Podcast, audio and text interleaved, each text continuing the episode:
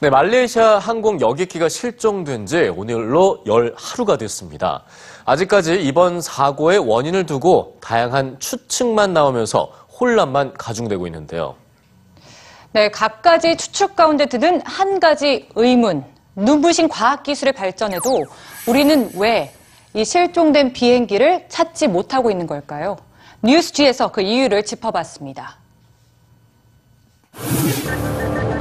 어느 날 하늘을 날던 비행기가 갑자기 흔적도 없이 사라졌습니다. 그리고 사람들은 그 행방을 알지 못합니다.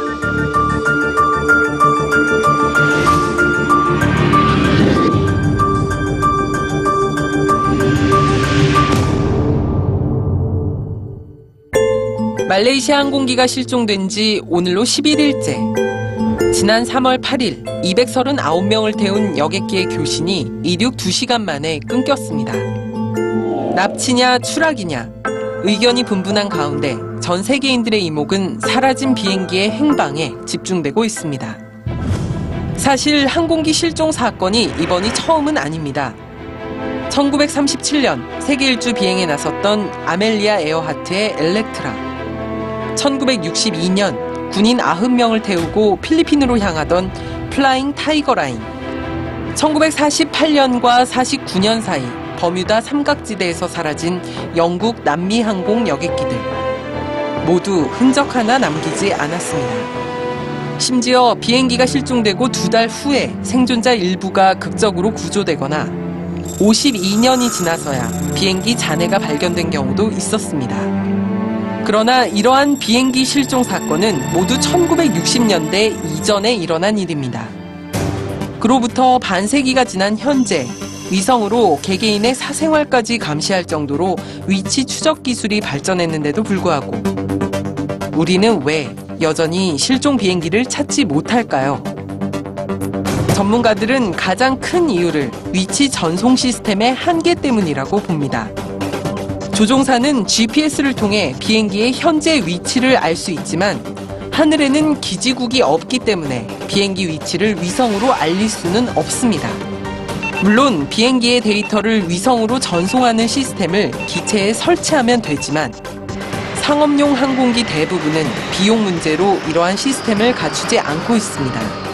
또 한 가지, 현재 표준으로 인정되는 레이더와 무선 응답기 시스템도 구식입니다.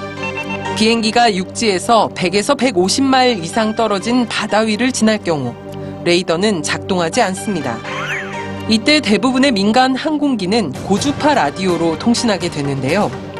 그러나 조종사나 비행기가 인위적으로 위치 전송을 하더라도 깊은 물 속에서는 작동하지 않을 수도 있습니다. 이러한 이유들 말고 전문가들은 더 근본적으로는 시대에 뒤떨어진 항공 관행이 문제라고 지적합니다. 조종사들이 지상과 연락을 취할 수 있는 방법은 잡음이 심한 무선 통신 장치뿐입니다. 발전된 과학통신 기술을 이용해 항공기와 관제탑이 지금보다 더 효과적인 의사소통을 할 수 있는데도 1960년대 당시 우리가 최신식이라고 생각했던 방식을 아직도 고수하는 셈입니다. 지금까지 우리는 실종된 말레이시아 항공기를 찾지 못하는 몇 가지 이유를 살펴봤습니다. 세계 유수의 항공사들은 승객들에게 제공되는 친절한 서비스와 기내에서 이용할 수 있는 편리한 통신을 홍보 수단으로 내세우고 있지만 조종사들은 비행을 하는 동시에 무선 통신 장비로 소통해야 하고 언제 어떻게 닥칠지 모를 돌발 상황들과 싸워야 합니다.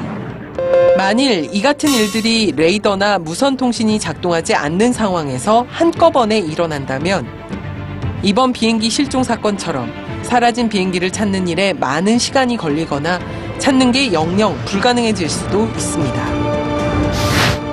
우리는 너무나 당연하게 항공산업은 이미 최첨단 과학기술로 무장되어 있을 거라고 생각합니다.